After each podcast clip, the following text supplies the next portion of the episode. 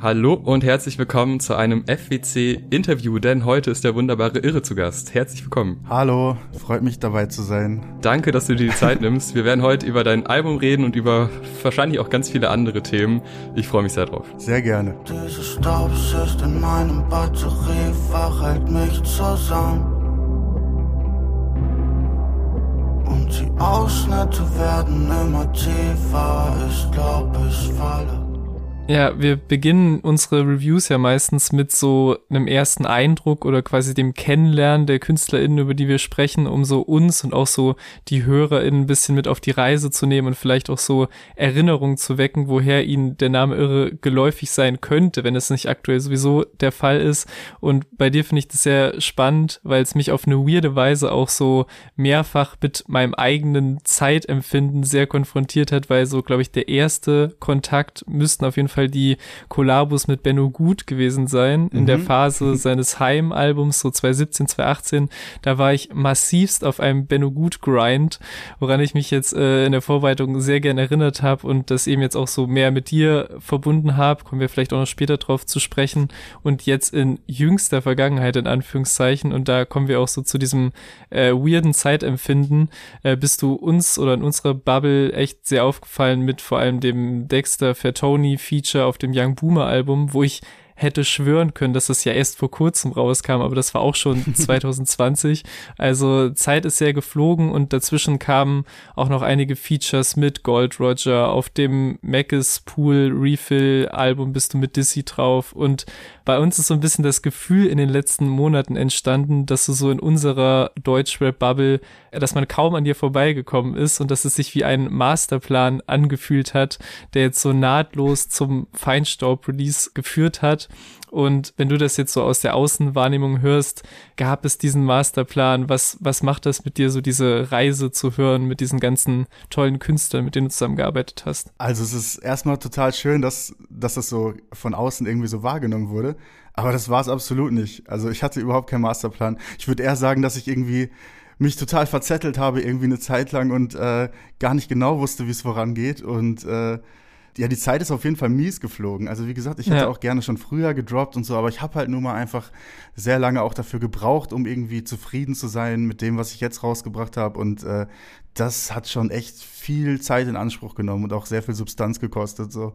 Bei mir war es so, also klar, ich habe auch den Dexter-Song und so weiter gehört, aber der Track, der am meisten bei mir hängen geblieben ist und dann auch am Ende noch sehr kurz vor Ende des Jahres in meine Top 10 Songs des Jahres gelandet ist, war Mittelstreifen zusammen mit Gold Roger, yeah. von dem ich gehört habe, dass er potenziell auch mal auf deinem Album hätte sein sollen. Und es gibt ja musikalisch, ich sag mal, Ähnlichkeiten zu äh, 40 Milligramm.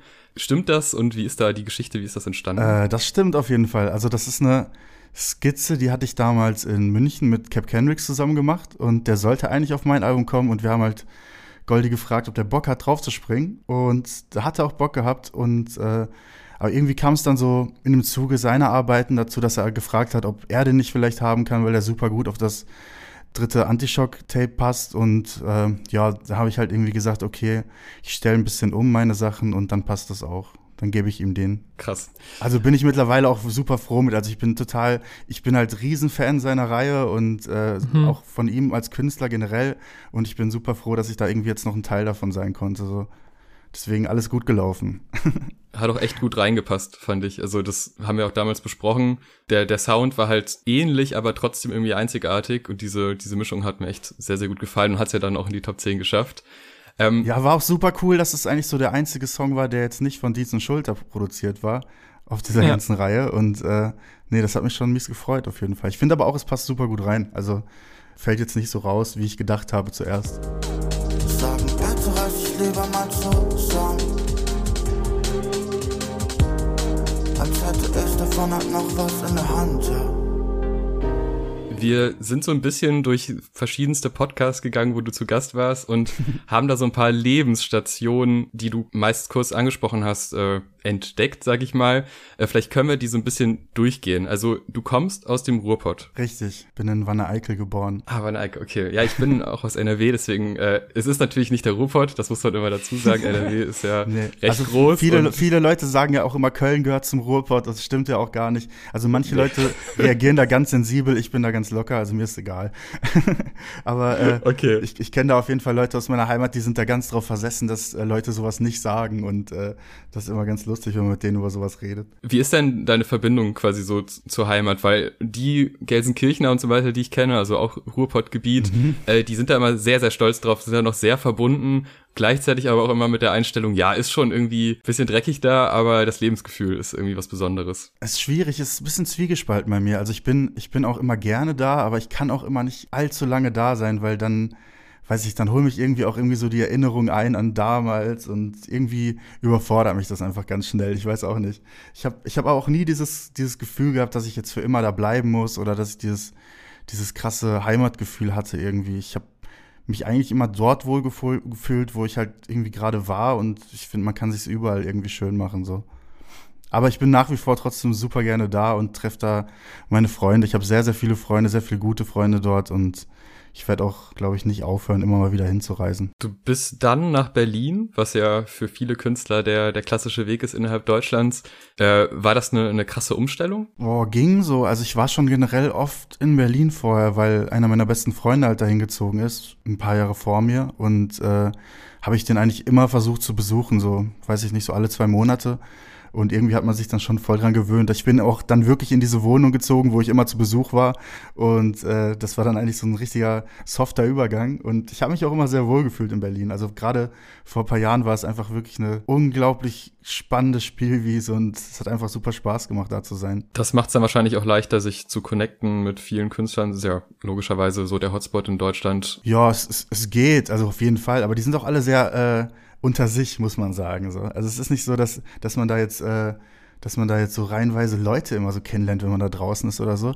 Ich, ich bin ja auch jemand, der eigentlich immer sehr für mich selbst gearbeitet hat und gar nicht so doll nach draußen getreten ist, dann immer damit und so. Es kam jetzt erst über die letzten zwei Jahre oder so, dass ich auch wirklich viele Connections äh, gefasst habe. Aber vorher, bis auf Benno Gut, den ich halt irgendwie äh, 2015 in der Berufsschule kennengelernt habe, zufällig so, äh, war es halt eigentlich, also wir waren unter uns, aber sonst haben wir da auch immer nicht, nicht viel rangelassen und uns auch nicht so krass rausgewagt. Ich weiß nicht. Also wir haben sehr viel uns auch äh, zu zweit halt tatsächlich immer eingeschlossen und was gemacht und so uns ausgetauscht. Mhm. Das hat mir auch total viel geholfen, dass, dass ich wirklich an diesen Punkt kam, dass ich äh, wieder was rausbringen möchte und äh, Bock habe, was zu machen, weil er mich auch voll inspiriert hat. So. Dazu vielleicht noch, wie, also waren das so, also zumindest wenn man jetzt im Nachhinein nachschaut, sind die Sachen mit Benno so die ersten releaseden Tracks? Also wie war so der Weg dahin? Also war das so das erste, was du überhaupt mit ihm gemacht hast? Oder war das das erste, wo du dann, oder wo ihr das Gefühl hattet, das muss jetzt raus? Oder wie war so der Weg dahin zu den ersten releaseden Sachen? Also im Prinzip war das ein bisschen so, ich, also ich mache schon sehr, sehr lange Musik. Ich habe, ich hab, glaube ich, mit 13 angefangen zu rappen oder so, aber ich habe hab dann auch immer äh, sehr viele Jahre immer mal wieder nur für mich gearbeitet oder gar nichts rausgebracht oder es nicht so cool gefunden. Und äh, mhm. das mit Benno war halt irgendwie mal wieder so, äh, da habe ich auch schon ganz lange nichts mehr rausgebracht eigentlich. Und äh, aber das waren so die ersten, die ersten irre Sachen, die halt tatsächlich so rauskamen irgendwie. Und äh, wo ich dann auch irgendwie so gefasst habe, dass ich jetzt das mache, was ich jetzt heute auch mache, irgendwie so ein bisschen. Dass das rausgekommen ist, liegt eigentlich nur daran, dass Benno es irgendwann ins Internet gestellt hat. So, also ich glaube, ich, ich glaube, der erste Song, der rausgekommen ist, das war auf seiner Linien Weiß EP. Also die ist, die ist, die ist auch super geil, die, ist, die höre ich immer noch ab und an, die ist super roh und schön, die findet man auch noch auf YouTube. Äh, da war ein Song drauf mit uns und äh, ich weiß noch, der hat, der hat das ins Internet gestellt und ich dachte so, boah, der Mix ist so schlecht, das ist furchtbar. äh, ich wollte fast, dass das wieder runternimmt, aber dann war es mir auch irgendwie egal. Als er mich davon überzeugt hat, dass der, dass der Vibe irgendwie geil ist und wir das, wir das schon gut gemacht haben. So. Also das hat, da hat er mich auch immer gut hingeführt, dass ich einfach auch mal sage, so ja, jetzt ist geil. Okay, noch äh, eine letzte Station nach Berlin, soweit ich das mitbekommen habe, ist Leipzig. Ist yes. das äh, aktuell richtig? Okay. Ja, ich wohne, ich wohne seit, ich glaube, September oder Oktober in Leipzig, ja. War das eine krasse Umstellung oder wie kommt es überhaupt dazu? ist immer noch auf jeden Fall. Ich weiß nicht, ich habe mich, ich habe mich immer noch nicht krass eingelebt. Einfach, es ist ja auch alles irgendwie so zugewiesen. Hier in, in Sachsen war ja auch irgendwie viel mehr Lockdown jetzt noch, als es in Berlin war und äh, irgendwie hat man sich auch noch nicht so ganz eingefunden. Also ich war jetzt auch zwischendurch natürlich immer auch oft weg und weil wir oft auch irgendwie unterwegs gearbeitet haben und dann dahin gefahren sind oder dahin gefahren sind. Aber ähm, ja, ich bin mal gespannt, was das Jahr bringt. Ich, also ich glaube, ich kann mich auf jeden Fall noch gut einleben hier. Ist schon eine schöne Stadt. Ja, dann kommen wir, bevor wir konkret ins Album einsteigen, vielleicht mal so zum generellen Thema Album als Format, weil wir halt auch ein Podcast sind, der Alben echt sehr im Detail auseinander nimmt und vielleicht auch zu detailliert oder zu genau dran geht, als es jetzt der Zeitgeist ist, sage ich mal. Und da würde mich halt interessieren, wie du das so siehst. Wie wichtig ist dir das Albumformat an sich, also als Produzent wie auch Konsument und wie wichtig ist dir das auch, dass das so in der Form konsumiert wird? Also erstmal nochmal, um, um auf euch zu kommen. Ich finde das super geil, wie ihr das macht. Also ich finde es total schön, wie euch damit beschäftigt und äh, wie ihr noch mit Alben umgeht, weil das, das wird viel zu wenig gemacht und ich höre das wirklich sehr gerne, wie ihr das tut. Und deswegen habe ich euch auch das Album geschickt, weil ich unbedingt wissen wollte, was ihr darüber denkt. Und äh, ja, ich, äh, also mir ist es total wichtig, mir ist immer noch total wichtig. Ich würde auch am liebsten halt weiterhin nur Alben machen. Ich finde das immer schön, wenn man irgendwie an, an einem Konzept arbeitet und sich das langsam formt und irgendwie hat man da ja auch viel mehr von, als wenn man irgendwie jeden Song in die Welt lässt, wenn, wenn man das irgendwie in einer geilen Sequenzierung so zusammenbringt und äh, weil man kann einfach eine Geschichte erzählen, man kann eine ganz neue Welt aufmachen und das kann man halt mit einem Song einfach irgendwie sehr selten. So. Wie bist du denn rangegangen? Also hattest du erst ein Grundthema und hast dann mit Skizzen an den Songs gearbeitet oder ergibt sich sowas im Prozess und ab welchem Punkt, weil das ja jetzt auch zwischen den zwei Alben eine längere Zeit war, ab welchem Punkt sagt man, okay, das sind jetzt Tracks fürs Album, das davor nehme ich nicht mit rein? Ja, das ist immer so eine Prozesssache, auf jeden Fall. Das ist gar nicht so einfach. Äh, manche Sachen sind halt von vornherein irgendwie so klar. Ich weiß nicht, mit ein paar Sachen war mir total klar von Anfang an, dass die unbedingt aufs Album müssen, wie jetzt zum Beispiel auch das Intro oder so. Das habe ich halt, als ich das gemacht habe, da dachte ich sofort, ja, das ist das Intro und da wird auch nicht mehr dran rumgerüttelt. So.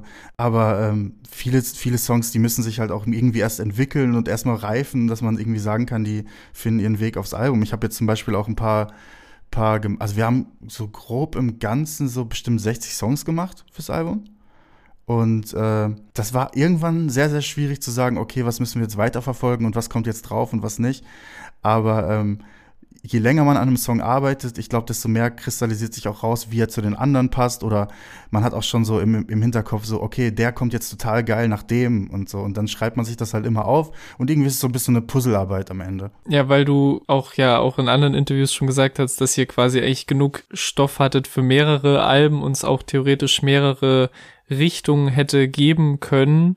Würde mich interessieren, so, wenn du das sagen möchtest, so welche, also sind das, sprechen wir da von ganz anderen Soundrichtungen, die dann nicht mehr so reingepasst hätten oder wie klingen quasi die anderen irre Cap Kendricks Alben, die wir jetzt nicht gehört haben? Also ich glaube, es hat schon jeder Einfluss so auch den Weg aufs Album gefunden. Aber man hätte ja immer mehr ein bisschen in die Richtung oder in die Richtung dann gehen können und das mehr verfolgen können. So. Also wir haben, wir haben eine Zeit lang auch sehr, sehr Hip-Hop-lastige Songs gemacht oder so, wo ich mich jetzt eigentlich auch fast so äh, komplett gegen entschieden habe, weil ich einfach irgendwie gerade das nicht so gefühlt habe, so ein Album zu machen. Und äh, natürlich hätten wir dieses Album auch machen können, aber bei mir hat das auch sehr viel immer damit zu tun, äh, ja, womit fühlst du dich gerade wohl, was möchtest du gerade rausbringen, so, weil irgendwie, mhm. äh, ich, ich glaube, manche Songs, die werden jetzt vielleicht auch noch zwei Jahre liegen und die werde ich aber dann wieder finden und sagen, boah, das ist genau das, was ich gerade machen möchte und die dann weitermachen, so. Ich glaube, das, das ist eigentlich immer so der beste Weg wenn ich das so richtig nachvollzogen habe, produzierst du ja auch selbst oder hast zumindest auch jetzt in der Vergangenheit so mit den Benno Gut Sachen oder auch Produktionen mit und für ihn gemacht.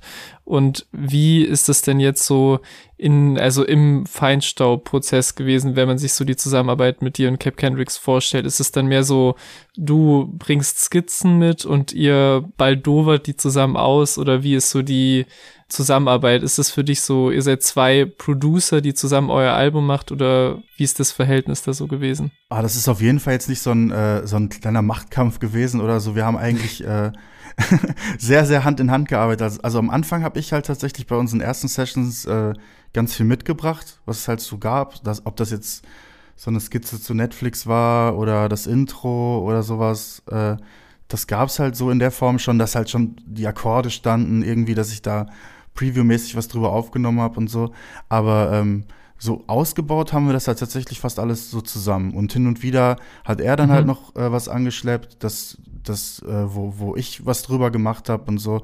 Also es war schon irgendwie so ein, so ein Hand-in-Hand-Ding. Wir haben jetzt auch nie irgendwie zusammengearbeitet, äh, wo wir irgendwie ähm, voll weit entfernt waren. Also wir waren meistens immer in einem Raum und haben dann halt alles ausgearbeitet und vor allem viel drüber geredet. Mich würde interessieren, wie du zu der Art Stimmeinsatz gekommen bist, die du jetzt hast, weil es ist ja schon, würde ich sagen, vor allem auf den deutschen Raum äh, sehr einzigartig.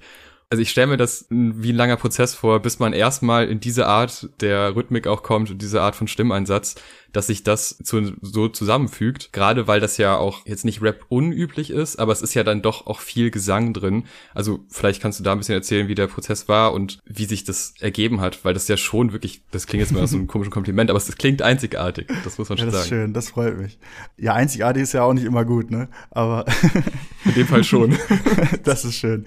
Nee, äh, ich glaube, das, das wird sich auch nicht das letzte Mal irgendwie so verändert haben. Ich habe schon immer viel mit der Stimme gespielt und fand es immer voll spannend irgendwie da auch irgendwie so an seine Grenzen zu kommen. Ich weiß nicht, ich höre das auch total gern. Ich höre total gern Künstlern zu, die jetzt nicht äh, seit zehn Jahren komplett gleich klingen, sondern auch mal was, was irgendwie probieren und die Stimme auch irgendwie als Instrument nutzen und nicht äh, einfach mhm. so, äh, so sich total auf ihren Trademark verlassen. Weil ich finde das, ich finde das immer total spannend, wenn man da auch irgendwie ein bisschen ausprobiert und irgendwie auch mal guckt, was ist überhaupt möglich und, und wie kann man den Song vielleicht sogar irgendwie interessanter oder besser einfangen, wenn man halt seine Stimme auch wirklich so versucht zu benutzen wie ein Instrument oder irgendwie äh, die mal seichter einsetzt, die mal stärker einsetzt, die mal irgendwie so einsetzt, wie man jetzt vielleicht nicht unbedingt hier reden würde. Aber äh, ich, ich, ich mag das immer total gerne. Ich, ich höre auch total gern halt äh, Künstler, wie gesagt, die, die das tun. Ich hätte dann noch eine Frage weg von der Stimme hin zum Inhaltlichen.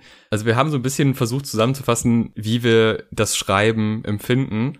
Und wir sind da auf eine Formulierung gekommen, die so ein bisschen vielleicht komisch klingt, weil ein teilweise vage, aber das soll jetzt nicht heißen unklar, sondern man, man hat das Gefühl, dass man Emotionen empfindet und irgendwie versteht, was du aussagst, gleichzeitig aber auch immer so ein leichtes Fragezeichen beim Hören, dass man denkt, ja gut, aber wie passt das jetzt da rein?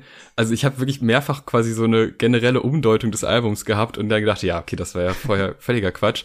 Aber das macht's ja so spannend. Also wie gehst du da an die, an den Schreibprozess ran und wie einfach ist es oder wie schwer ist es so überhaupt zu schreiben in der Form? Also das Ding ist, dass ich mir beim Schreiben halt tatsächlich selbst erstmal manchmal darüber klar werde, was ich da überhaupt sage es ist halt wirklich immer so ein, so ein Prozess. Ich, also ich fange jetzt auch nicht an mit einem Thema oder so. Ich schreibe eigentlich immer drauf los und oft, wenn ich die Sachen dann irgendwie im Nachhinein höre, dann, äh, dann ergeben die halt auch komplett Sinn für mich. Aber äh, wenn die halt aus meinem Kopf kommen, dann ist es nicht unbedingt immer so, dass es schon direkt eine klare Linie hat. Also ich, ich reflektiere halt wirklich auch sehr viel einfach in meinen Texten so und äh, guck, dass ich an die Punkte komme, wo ich auch selber irgendwie keine Fragezeichen mehr im Kopf habe. So. Ja, das ist, das ist spannend, weil das, also das Thema Reflektieren ist natürlich auch auffällig. Es ist ja sehr viel quasi, dass man sich selbst reflektiert, dass man irgendwie das Umfeld eventuell auch reflektiert oder wie man aufs Umfeld wirkt. Andererseits hatten wir aber auch das Thema Verdrängung. Also gerade so zu Beginn des Albums waren sehr viele Punkte, wo man denkt, ja, also an sich müsste man jetzt quasi handeln oder man merkt ja schon, was das Problem ist, aber auf textlicher Ebene passiert das nicht und gerade damit wird ja dann auch gespielt. Also wie passt das zusammen, diese zwei Gegensätze eigentlich? Ich, war, ich, das ist eine gute Frage, das weiß ich auch nicht so genau. ich weiß, ich finde das, ich finde das auch immer, also ich, es kann sich ja sowieso jeder irgendwie ein bisschen daraus mitnehmen, was er mitnehmen kann und äh, das mache ich irgendwie für mich selber auch. Also das, ich, ich, ich mag das auch immer sehr auf gewissen Situationen oder Punkten rumzuhacken, um dann am Ende mhm. zu merken, so, okay, es ist vielleicht, es ist vielleicht ganz einfach so. Aber äh, genau dieser Prozess, den finde ich halt super spannend, den auch irgendwie in der Musik zu verarbeiten.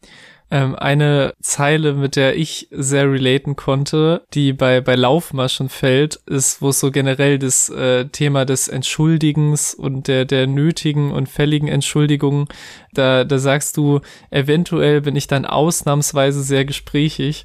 Und das, das finde ich irgendwie das habe ich sehr gefühlt irgendwie, weil ich das irgendwie auch kenne, dass ich in, in Zuständen bin, wo sich so, weiß nicht, jetzt gerade auch in sehr isolierten Zuständen oder so, wo es auch hier und da auf dem Album darum geht, dass man so das Gefühl hat, es baut sich sehr viel Wand auf und es gibt sehr viele weiß ich nicht, Beziehungen und Punkte, wo eigentlich Entschuldigungen nötig sind, aber man ist sehr in sich gekehrt und dann, wenn das aber so dringlich wird, dann ist man plötzlich oder dann bin ich plötzlich sehr gesprächig und das fand ich einfach eine sehr äh, treffende Formulierung. Ich glaube, da habe ich gar keine Frage zu, aber die äh, wollte ich auf jeden Fall hervorheben, weil ich dieses das sehr schön eingefangen hatte, so gerade fand, also gerade die ne, so dieses Spiel von eigentlich isoliert sein und dann, wenn es aber so losbricht, dann ist man ausnahmsweise sehr gesprächig. Das fand ich äh, eine sehr schöne Bemerkung, die mir gerade bei dem das Thema eingefallen mich. ist. ja, auf, auf jeden Fall. Also manchmal, manchmal bricht ja auch einfach alles raus und dann äh, ja. kommt aber auch alles auf einmal und dann ist es auch einfach zu viel. Das wollte ich auch irgendwie damit einfangen so. Ja, da hatte ich auch eine wilde Interpretation, weil ich habe mich gefragt, okay, wieso Laufmasche? wenn ich die Laufmasche richtig verstehe und meine Google-Recherche, wie das funktioniert, äh, richtig war, dann ist es ja so, dass man quasi mit einem kleinen Riss anfängt, der dann, wenn er einmal aufgeht, so ganz aufgeht. Das ist ja eigentlich genau das, was ihr beide gerade besprochen Exakt, habt. Exakt, genau, das ist es. Okay. Dann meine Google-Recherche, ja. auch geklärt. Ich wusste, ja, ich habe jetzt nicht so auf Strumpfhosen an, deswegen war das halt dementsprechend schwierig, aber ich habe es rausgefunden.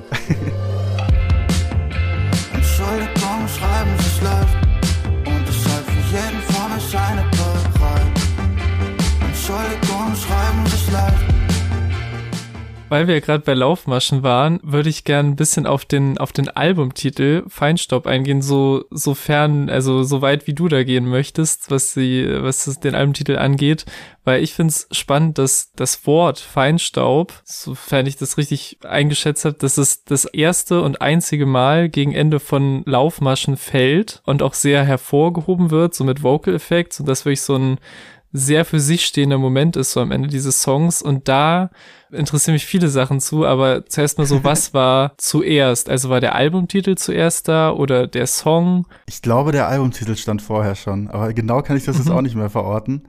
Alles in allem, also wie gesagt, der, der Albumtitel, der ist die ganze Zeit irgendwie in meinem Kopf gewesen, schon, schon mhm. bei den ersten Songs, die ich gemacht habe.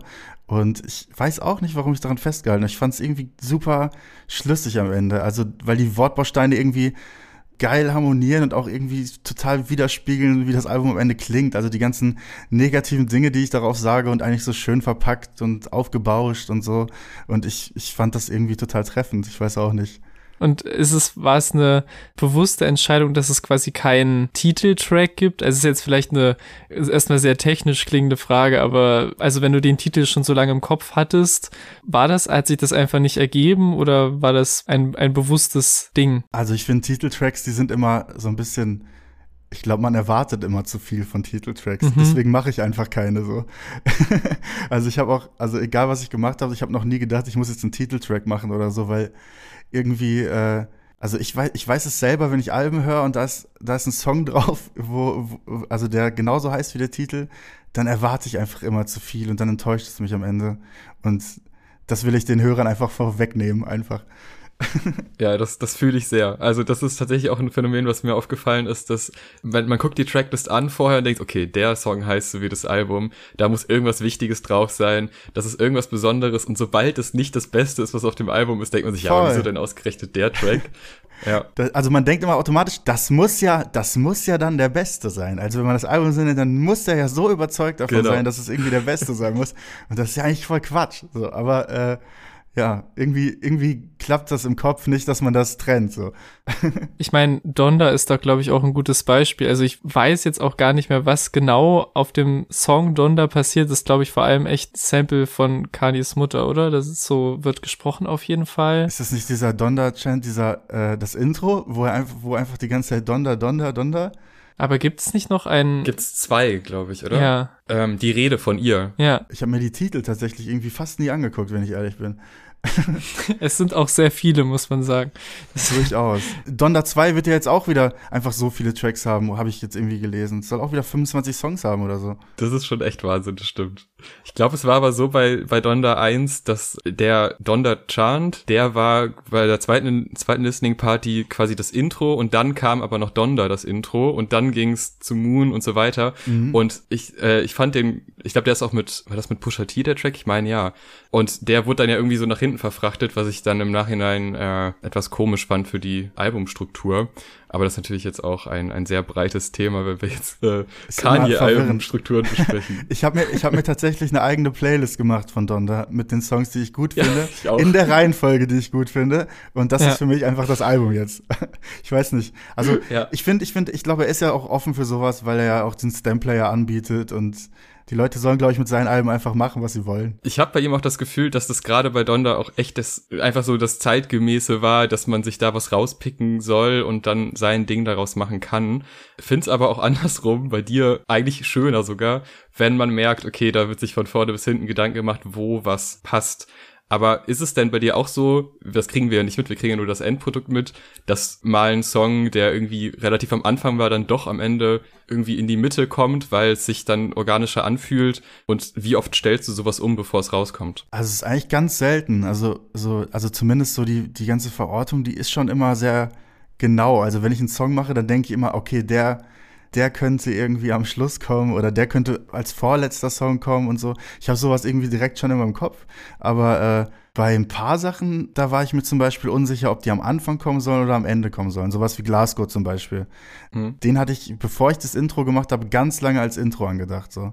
Und der kommt ja jetzt als vorletzter Song. Ja, zu Glasgow, da, da hatten wir auch wieder viele Gedanken und haben auch schon äh, innerhalb einem anderen Podcast quasi gehört, dass das auch ein wichtiger Track für dich ist.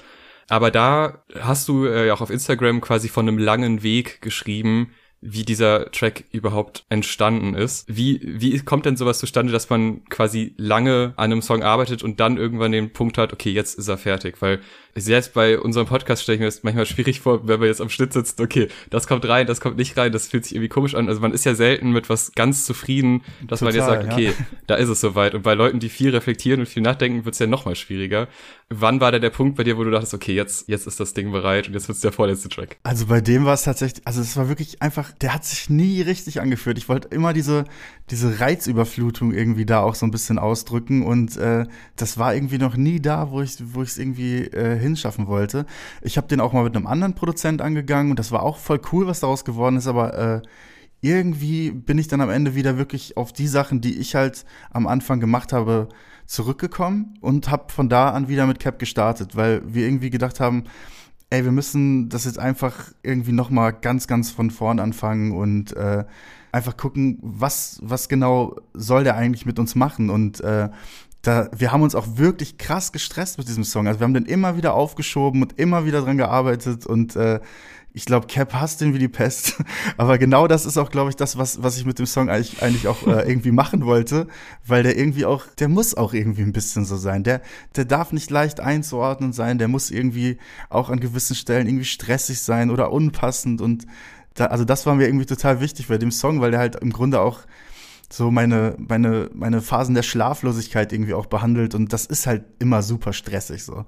Wenn man halt gerade irgendwie mal vier Tage nicht schlafen kann oder so, dann ist halt, dann kann einen der kleinste Moment so richtig rausholen und äh, das sollte es irgendwie auch ein bisschen sein. Also diese, mhm. diese, diese, diese Ungeahntheit so, die musste irgendwie rüberkommen. Und ich weiß nicht, ob ich es ob ich's jetzt geschafft habe. Also ich bin auf jeden Fall sehr zufrieden mit dem Song, mit dem, was er ist jetzt und äh, lieb den auf jeden Fall ganz toll schlafen, wenn sie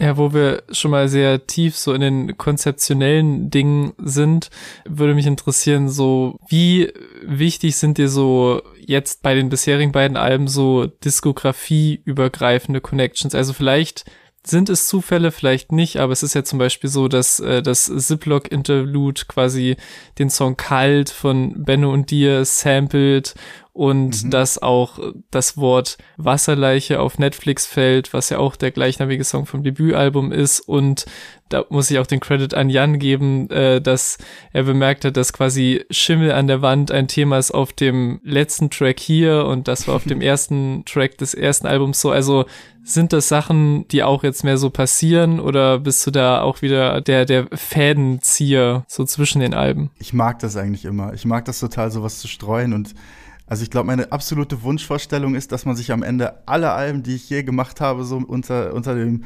Pseudonym Irre anhören kann und die einfach Sinn ergeben hintereinander. So, aber das ist natürlich mhm. auch immer eine Sache, die muss, das muss man auch erstmal schaffen irgendwie. Und äh, mir war es aber irgendwie total wichtig, dass ich das zumindest jetzt bei diesen beiden Alben schaffe, dass, dass es auch wieder, vor allem weil viele Themen ja auch einfach noch nicht beendet waren in meinem Kopf, die ich halt noch weiterdenken musste und da auch irgendwie äh, diesen ganzen Prozess auch noch auffangen wollte. Und deswegen wollte ich auch genau diese Ankerpunkte da irgendwie schaffen, dass die Leute sagen, so, also die sich jetzt wirklich damit beschäftigen, ah, okay, da ist er jetzt. So. Das war tatsächlich so bei mir, ähm, jetzt gerade was den letzten Track angeht, dass ich es ja quasi in der falschen Reihenfolge gehört habe. Also ich habe ja erst ein neues Album gehört mhm. und bin dann zum alten zurückgekommen, habe das angemacht, dachte, okay, krass, das das könnte sich ja darauf beziehen. Also ne, der, der erste Track vom vorherigen Album zum letzten Track vom jetzigen Album. Weil, also so soll es natürlich nicht sein, sondern wenn man es hört, andersrum, aber auf jeden Fall ein, ein, krasser Moment und auch so ein Moment, wo ich dann dachte, okay, es, es lohnt sich total, jetzt auch nochmal ins Alte reinzuhören, um einfach so eine Entwicklung jetzt nicht nur musikalisch, sondern auch halt auch inhaltlich äh, festzustellen. Und fand ich sehr spannend. Ich finde es einen schönen Ansatz, wenn man als Künstler sagt, okay, ich betrachte das als Ganzes äh, ist ja nicht zwanghaft immer so, muss ja nicht sein, aber zumindest äh, damit zu spielen, dass man Referenzen aufbaut innerhalb seines eigenen Universums. Voll. Also ich finde das, ich finde das immer super schön. Also ich werde bestimmt auch noch mal andere Projekte machen. So, ich habe jetzt auch schon einiges so, wo ich schon gesammelt habe und was geplant habe, die werden ein bisschen da rausfallen. Aber ich glaube, ich werde immer wieder darauf zurückkommen, dass das halt, wenn ich diese, diese, also diese Solo-Alben jetzt irgendwie mache, so, dass das irgendwie am Ende schlüssig ist. Also ich werde es auf jeden Fall versuchen. Ich finde das immer voll schön. Ja, wir haben uns nämlich gedacht, äh, weil das ist quasi eine Leidenschaft von uns und anscheinend auch eine Leidenschaft von dir, wie du auch auf dem Song Netflix besingst, Filme und Serien wir wissen jetzt natürlich nicht, was du so guckst und was du alles so konsumierst, aber gerade wenn man ja auch an so ein Album ne, mit so einem, so einem großen Konstrukt und mit, weiß ich nicht, so Feinheiten rangeht, dann ist es ja oft so, zumindest kommt es mir bei uns beiden so vor, dass man dann auch Filme und sowas ähnlich konsumiert. Also dass man auch Freude an irgendwelchen Easter Eggs hat, Freude an auch vielleicht nicht ganz so klaren Filmen. Also ich war jetzt letztens äh, bei einem David Lynch-Film im Kino, weil der nochmal im Kino gezeigt wurde. Und es hat mich so weggeblasen, weil das einfach, man, man guckt es und man ist fasziniert, weil man nicht alles versteht. Vielleicht kannst du so ein bisschen erzählen, was jetzt vielleicht aktuell oder auch generell, auch wenn es immer schwierig ist zu sagen, ja, meine Top drei Filme, aber so ein bisschen über das, was dir in der Film- und Serienwelt Spaß macht und ob das wirklich so ein großes Thema ist oder ob wir das nur an diesen Song rein interpretiert haben. Nee, das ist schon auch ein sehr, sehr großes Thema in meinem Leben auf jeden Fall. Also ich, ich, ich ziehe mir tatsächlich aber auch, ist genau wie bei der Musik, ich ziehe mir echt alles rein. So jetzt gerade auch, wenn es wenn es jetzt halt total einfach geworden ist, so mit Netflix und Sky und so. Ich habe auch fast jedes Abo irgendwie abgeschlossen, leider. Das muss ich auch mal irgendwie lassen. aber äh, ja, ich, ich, ich, boah, ich mag das einfach irgendwie so. Also ich, ich bin jetzt auch nicht der Typ, der sich die ganze Zeit irgendwelche nur Arthouse-Filme anguckt oder sonst was. So ich, ich schaue ab und an halt wirklich dann einfach so blöd, es klingt dann einfach auch irgendwie eine romantische Komödie oder so, weißt du? Und äh, ich weiß nicht, ich kann dann, ich kann dann am einen Tag irgendwie Gaspar Noé zwei Filme gucken und am nächsten Tag gucke ich mir irgendwie drei Adam Sandler Streifen an oder so. Ich finde, das, das, äh, das hat irgendwie so gar keine, krasse Linie bei mir irgendwie. Ich, ich äh, konsumiere eigentlich alles gerne und äh, schaue mir auch alles gerne an für das, was es ist. Ja, ich weiß gar nicht, ob das bei uns so ähnlich ist. Äh, also wir haben uns, wenn wir uns unterhalten haben, meistens eher so über, ja nicht Arthouse. Also ich kann ja aus dem letzten Jahr sagen, dass Dune so mein Lieblingsfilm war. Das ist ja jetzt nicht zwingend Arthouse, aber so eine, so eine Mischung aus Blockbuster und Arthouse. Aber ähm, gibt es denn ja so genremäßig dann zumindest Sachen, die dir eher zusagen würden? Das ist immer, es kommt auch wirklich immer auf die Formarten. So gerade gucke ich zum Beispiel wieder unglaublich gern Slasher. Irgendwie, das hat jetzt wieder angefangen, äh, weil ich Texas Chainsaw Massacre geguckt habe, den neuen. Und äh, Jetzt habe ich mir gestern dann irgendwie noch Halloween 4 angeguckt und sowas und äh, dann jetzt noch den neuen Halloween und ich glaube, das geht jetzt auch erstmal wieder eine Woche so weiter. ähm, ist das denn noch manchmal Inspiration? Also klar, alles, was man irgendwie konsumiert, ist ja quasi in der Person drin und kann dementsprechend auch in der Kunst weiterverarbeitet werden, aber die Filmreferenzen innerhalb des Albums sind ja schon teilweise gegeben, wenn es jetzt nur einzelne kleine Facetten sind, aber sie sind ja trotzdem da. Also kann es jetzt sein, dass wir irgendwie in einem Jahr dann den Slasher-Song von dir irgendwie hören oder sowas in der Art. Sehr unwahrscheinlich, aber vielleicht Referenzen, ich weiß es nicht. Also ich baue ja sowas auch immer. Es ist auch ganz oft so, dass irgendwie, dass ich einen Dialog höre im Film und den finde ich super schön und dann versuche ich irgendwie daraus irgendwie eine kleine Line zu basteln. So, das kommt auch hin und wieder mal vor. So, ich glaube, das ist das, also es, es kommt wie es kommt. Manchmal ist man einfach irgendwie inspiriert und manchmal ist man auch einfach nur irgendwie, manchmal lässt man sich auch einfach nur berieseln, ne? Also ich gucke das nicht, ich gucke jetzt keine Filme mit dem Anspruch, irgendwie äh, kreativer zu werden oder so. Eigentlich mache ich das einfach nur sehr, sehr gerne und kann dabei abschalten, abschalten so. Deswegen. Okay. Ich würde sagen, wir, wir kommen zurück äh, zum Album und äh, vielleicht zu einer ganz spannenden Platzierung innerhalb des Albums, der Song Pisser, der ja umklammert ist von zwei Interludes. Und äh, da wird natürlich der Mensch, der ein Album hört und das so stringent hört, sagt, ja, das ist ja auffällig auf jeden Fall. Also ist es so, dass dieser Track irgendwie zentral ist oder hat er einfach gut zwischen die Interludes gepasst? Auch, wie kommt es überhaupt zu der Entscheidung, manche Tracks Interludes zu nennen, weil, also das haben wir auch schon ganz oft besprochen, dass äh, sich zum Beispiel auch der Track Odonien bei Goldwatcher überhaupt nicht angefühlt hat wie ein Interlude, sondern wie ein vollwertiger Song. Also ich würde Tracks, die Interlude heißen, nicht zwingend abschreiben, dass sie nicht auch einfach ein vollwertiger Song sind. Also wie kommt es zu dieser Betitelung und wieso diese Positionierung? Also im Großen und Ganzen äh, bauen ja Interludes immer so Brücken zu irgendwas hin, so. Und ich, ich fand, äh, also die haben sich, die haben sich allgemein, als ich die gemacht habe, schon nicht angefühlt wie normale Songs. Also die haben jetzt keine, keine ganz normale Struktur gehabt und so weiter. Und irgendwie waren die auch so, so eine thematisch, so eine Zwi Zwischenwelt irgendwie. Da habe ich auch einfach irgendwie so runtergeschrieben. Das sind einfach nur so pure Gedankenstränge irgendwie, die gar kein richtiges Thema verfolgen.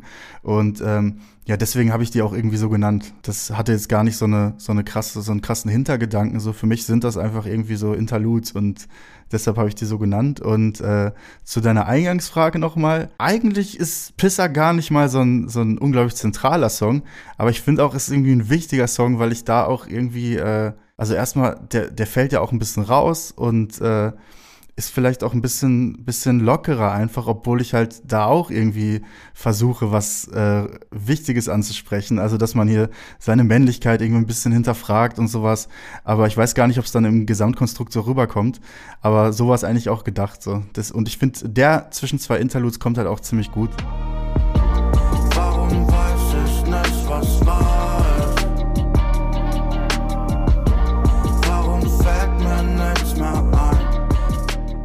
Ja, wenn wir schon jetzt so den, den Album, Albumverlauf durchgegangen sind, ist ähm, ja Schwarz der der letzte Song, der für mich auch produktionstechnisch sehr spannend ist, weil es so zumindest von meiner, ich sag mal Cap Kendricks Sozialisation der klassischste Sample Beat, Cap Kendricks Beat ist, den ich so aus der krassen Tony Edgar Wasser Phase kenne und der auch sehr beiträgt so zu dieser Versöhnlichkeit, zumindest soundmäßig zum Ende des Albums. Und weil wir es ja eben auch schon so hatten von der, der Song fühlt sich nach Anfang und Ende an, finde ich, das ist so einer der eindeutigsten, der sich, auch wenn es textlich, glaube ich, nicht ganz der Fall ist, sehr versöhnlich anfühlt zumindest. Also was würdest du so dazu sagen, wie wichtig ist dir die Versöhnlichkeit oder ist das jetzt was rein interpretiertes von uns wieder? Nee, das ist schon, das ist schon gut interpretiert. Also ähm, eigentlich äh, ist das auch komplett versöhnlich gedacht, dieser Song. Also für mich ist er Mhm. auch textlich tatsächlich doch, doch sehr versöhnlich mit allem. So, ich habe da auch sehr viel an Reflexion irgendwie in diesem Song abgeschlossen, also für mich zumindest. Ja, also die, was die Produktion angeht, äh, da hat Cap, ich weiß gar nicht mehr, wie das war. Also der, da hatten wir dieses Sample halt irgendwie und das fanden wir irgendwie geil und da habe ich auch wirklich nicht mehr viel dran gemacht oder also er auch nicht. Das ist geflossen und war irgendwie geil und dann wollten wir es auch irgendwie jetzt nicht äh, kompliziert machen und äh, ich fand es auch voll Mhm. schön irgendwie, dass dieses genau dieses Album mit so einem richtig nicen Hip Hop Sample Track irgendwie abzuschließen so. Ich weiß nicht, das weil ja irgendwie auch thematisch alles wieder so zurückgekommen ist und dann dann war das auch irgendwie so eine so eine kleine also Zurückbesinnung der Wurzeln irgendwie so für mich. Gut, dass du es ansprichst, weil das ist auch noch so ein Ding, was ich mich auch sehr gefragt habe, so im Prozess mit dem Album, so wie, also wie wichtig dir so ein Genrebegriff ist, weil, also ich sehe es schon auf jeden Fall als, als Rap-Release und sehe dich auch vorrangig als Rapper, aber wir haben ja schon jetzt auch oft gesagt, dass es sehr viele andere Elemente gibt und auch so ein Song wie Ellenbogen, der ja sehr Abtempo, Poppy ist fast schon. Wie wichtig ist dir das irgendwie so als Rapper wahrgenommen zu werden oder wie, ja, welche Rolle spielt es so, dass das Nachdenken über Genres oder spielt es gar keine? Ich glaube, die, also das ist immer ein bisschen mehr in den Hintergrund gewichen, so mit der Zeit. Es ist mir eigentlich gar nicht mehr so wichtig, was, was, ob jetzt Leute sagen, dass ich jetzt irgendwie ein versierter Rapper bin oder was weiß ich so. Ich, ich, ich mag das auch total gern halt mit den Genres zu spielen, die ich gerne hab und äh, ich bin da jetzt nicht so drauf versessen, dass ich jetzt irgendwie meine, meine Rapper-Ehre erhalte, wenn ich ehrlich bin so. also, wenn ich, wenn ich, wenn ich morgen nur noch singe, dann ist es halt so. Und wenn ich morgen wieder voll Bock habe zu rappen, dann mache ich es auch. Ich kann mir vorstellen, dass sich das bestimmt so über die Jahre geändert hat. Also der, der Anfangsimpuls, so Musik zu machen, wie du gesagt hast, so mit 13, 14, war das, war das, ich will rappen oder war das, ich will, hab, also natürlich ist Rap Musik, da müssen wir jetzt nicht drüber diskutieren. Aber ich, was war so ich die. Ich will rappen und ich will, ich will der Beste sein, ich will alles zerstören und so. so ein Scheiß war das ja. halt. Also, aber das war, glaube ich, einfach diese, diese Sozialisation, die wir auch irgendwie alle hatten, zumindest aus meinem Umfeld, dass es immer nur im Rap darum ging, dass man irgendwie, ging gar nicht um die Person, es ging einfach nur darum, andere Personen zu zerstören und äh, der Beste zu sein und so, was halt natürlich auch voll Quatsch ist und was vor allem auch Quatsch ist, wenn du irgendwie seit drei Monaten rappst oder so, dann, dann bist du einfach nicht der Allerbeste. Und da dann so selbstbewusst versuchen, solche Texte zu schreiben, ist halt immer super funny im Nachhinein so. Aber äh, ich weiß nicht, ich finde, ich finde, mittlerweile ist es doch eigentlich voll egal geworden, was, also ich finde es super schön, dass alles verbunden wird, so. Weiß nicht, ich finde, mhm. manche Sachen müssen jetzt vielleicht nicht sein. Ich muss mir jetzt nicht unbedingt äh, so einen Vanessa Mai äh, Sido-Song anhören, wenn ich ehrlich bin, so. Aber äh, ich weiß nicht, ich finde es schön, dass es das gibt. Es heißt nicht, dass ich es immer mag, aber ich finde es schön, dass diese Offenheit existiert. Es ist einfach geil. Also wie gesagt, dass sich alles mischt und äh, niemand nimmt einem mehr übel, wenn man irgendwie singt oder so. Vor ein paar Jahren war es ja noch so, ey, du, du hast gesungene Hooks, so was bist du für ein, für ein Typ? So, ich weiß nicht, ich find, fand das immer ja. voll hängen geblieben, wenn ich ehrlich bin, so. Wo wir aber noch kurz bei den, den Rap-Rappigen Sachen sind, eine Sache, die mich sehr interessiert, yes. weil im Backspin-Stammtisch das, das Thema Mammut-Remixe Thema war, was du auch mitgebracht hast in die, in die Sendung. Endlich darf ich wieder drüber sprechen. Äh, wurde nicht geklärt, was ist dein, dein Lieblings, Lieblings-Mammut-Remix oder Collabo-Track? Ich glaube, das ist ein, das bleibt für immer wahrscheinlich hier der Beweis 2 von Savage. Es ist einfach ein Classic mhm. irgendwie. Ich glaube, ich kann den auch immer noch komplett auswendig, so, wenn ich ehrlich bin. Guter Call. aber ja, es gab, es, es gab viele ikonische Sachen. Also manche waren jetzt auch nicht unbedingt so ultra geil, aber irgendwie auch total cool, dass es die gibt. Also zum Beispiel, äh, kennt ihr den, den Auf und Davon Remix von Casper? Da, mhm. sind, da sind so Prinz P drauf und Olsen und was weiß ich so. Und das, dieser Song hat überhaupt keinen Mammut-Remix gebraucht, aber es gibt ihn und ich finde es schön, dass es den gibt. So. Es sind auch so, ich gucke mir auch sowas stundenlang an. Also wirklich, wenn ich einmal in so einem Wurmloch bin, ich habe auch zum Beispiel diesen äh, von dem äh, Semi Deluxe MTV Unplugged, gibt's auch so auf, auf diesem Schiff, so diesen, und ich bin Yo. jetzt, also äh, oute mich jetzt als nicht der größte Semi Deluxe Fan und auch nicht großer Fan von allen, die dort auftreten. Aber ich, wenn ich den anfange, ich höre das komplett durch. Und großer Geheimtipp-Call von mir, wenn man sich das anguckt, unbedingt auf Syllable Spill achten, weil ich finde, daran erkennt man immer, wer so respected wird gerade, ne? Weil halt wirklich so, bei manchen ist er so, also er gibt sehr offen zu erkennen, was er gerade über wen denkt und allein daraus so ein, ein Spiel zu machen. Äh das finde ich auch immer super spannend. Ja. Also das war auch immer bei diesen, bei diesen Splash Mac Cyphers so. Da hat man auch mhm. immer gemerkt, okay, die sind sich vielleicht nicht so ganz grün miteinander, so, als der andere ja. gerappt hat. So. Und das ist immer super funny. Ich, ich, ich, ich frage ich frag mich immer so, ob man nicht mal einfach kurz, ganz kurz sein Ego irgendwie so in die Tasche stecken kann, so, aber ja, es geht scheinbar nicht immer. Aber äh, diese, diese Sammy Deluxe Cypher, auf, ah ja, es ist halt Rap, ne? Es ist Competition. Aber äh, diese Sammy Deluxe Cypher, die hat auf jeden Fall super Spaß gemacht. Also ich fand jetzt auch nicht alle, ich bin jetzt auch nicht der größte Fan von allen teilnehmenden Rappern, aber viele haben auch gut abgeliefert, finde ich. Ja, das ist auch eben so ein krasses Phänomen, dass man kommt meistens mit einem Künstler quasi in so eine Mammutcypher rein und geht mit drei, vier wieder raus. Also es war eigentlich zumindest damals für mich so, dass ich da echt äh, ich weiß noch irgendwie Lance Butters, damals war ich noch so VBT-Richtung unterwegs und dann war Lance Butters da und da war dann auch A zum J. Und dann dachte ich, das ist ja auch krass. Also, hä, es gibt mehr als einen guten Rapper. Wie heftig ist das denn? Also damals war ich wirklich noch so, ich, ich habe am die ersten Jahre Deutschrap habe ich nur VBT-Sachen oh oh gehört. Ja. Ich habe mir die runtergeladen oh Gott, und oh Gott. Mauli gehört. VBT. Ja, es, es, war eine schwere Zeit. Was? Und also ich war amerikanisch war ich schon weiter, aber in Deutschland habe ich das, äh, ich habe das auch eine Zeit lang überhaupt nicht gefühlt, dass man Inhalt auf Tracks hat. Ich habe das immer so, ich dachte, ja, es geht halt nur ums Battlen und dann ist auch okay. Sobald es was ja, Emotionales das, das, war und dann. Das haben wir, glaube ich, auch alle durch. Also, also vor allem die meisten Leute, die halt irgendwie äh, so über Battle Rap irgendwie zur Musik kamen auch, ne? Das ist immer so eine Sache so.